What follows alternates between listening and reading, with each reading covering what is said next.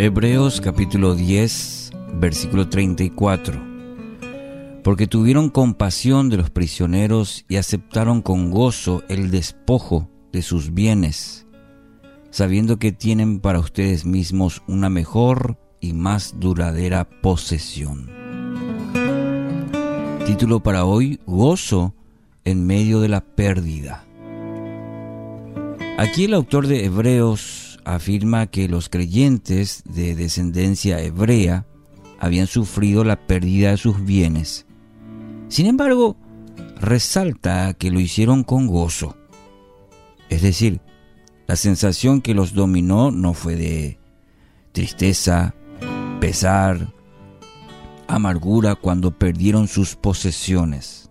El texto no nos detalla, pero sí afirma que fueron despojados de sus bienes. Y el texto nos, dice, interesante, estaban llenos de gozo. Pero este no es un gozo sin sentido y, irracional, diríamos. No se gozaron porque perdieron sus posesiones, sino porque su gozo lo producen sus posesiones, pero espirituales, es decir, en Cristo y ese gozo perduró incluso cuando perdieron lo terrenal. Por eso el texto reconoce que ellos aceptaron con gozo, dice, el despojo de sus bienes.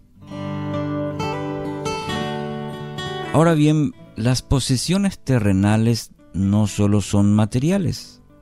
Las posesiones terrenales son las cosas que este mundo valora incluso las cosas buenas, como podrían ser, por ejemplo, la seguridad financiera, la buena reputación, un estatus respetable, la aprobación de las personas, eh, el entretenimiento, el descanso, la paz familiar, la libertad, el placer, los privilegios de la sociedad, la salud y, la lista podría ser larga, a lo que podríamos referirnos como posesiones terrenales también, no solamente aquellas cosas materiales.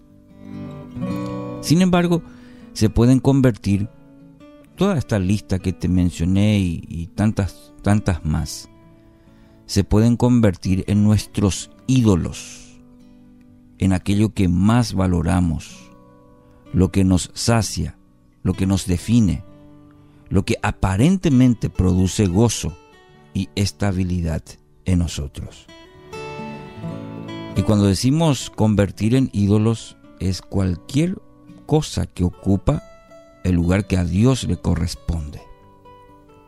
Y todo, eh, toda esta lista, todas estas posesiones terrenales podrían ocupar ese lugar que a Dios le corresponde.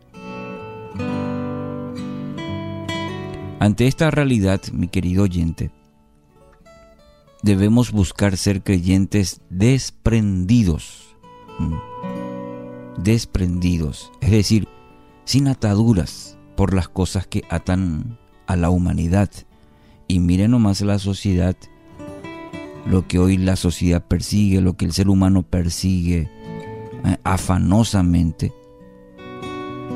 El creyente debe ser desprendido de todo aquello, sin obsesiones por aquello por lo que la gente se obsesiona, sin apegos por los bienes de este mundo. Mm. Busquemos ser personas desprendidas incluso de las cosas buenas de este mundo. El mundo nos vende esa figurita, ¿verdad? De gozar, de vivir, este, los placeres de este mundo, al vivir bien. Sí, porque es una armadura de Satanás para desviarnos de lo que realmente es importante en nuestra vida. Entonces nosotros debemos ser personas desprendidas de esto. A veces Dios trae aflicción y nos despoja de los bienes de este mundo. ¿Para qué? Para que descubramos cuánto los valoramos y cuán apegados estábamos a ellos.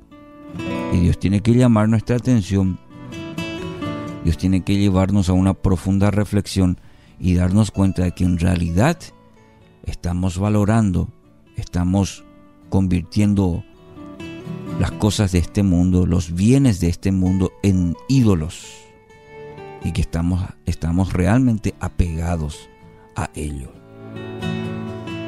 Hay una segunda razón para la dificultad de nuestra vida. Dios ordena y permite ciertas aflicciones para que, en medio de la tristeza por la pérdida, corramos a Cristo, nos refugiemos en Él y así experimentemos, quizás en, en nuevas medidas, cuán precioso y abundante es Cristo. Dios nos despoja de esos bienes en su sabiduría y en su misericordia para que descubramos su suficiencia. Que Dios es todo, todo lo que necesitamos. Dios nos priva de las posesiones terrenales para que nos demos cuenta y para que experimentemos que Cristo es mayor que todas ellas. Poder decir con Cristo tengo todo, no me hace falta nada. ¿Lo puede decir? Bendito sea nuestro Señor por su suficiencia infinita en medio de nuestras pérdidas terrenales. Sí, podemos tener pérdidas terrenales, o podemos no tener todo lo que aparentemente el mundo, la sociedad dicta. Pero hoy puedo pararme sobre la roca firme y decir, en Cristo, en Cristo tengo todo, no me hace falta nada fuera de Él.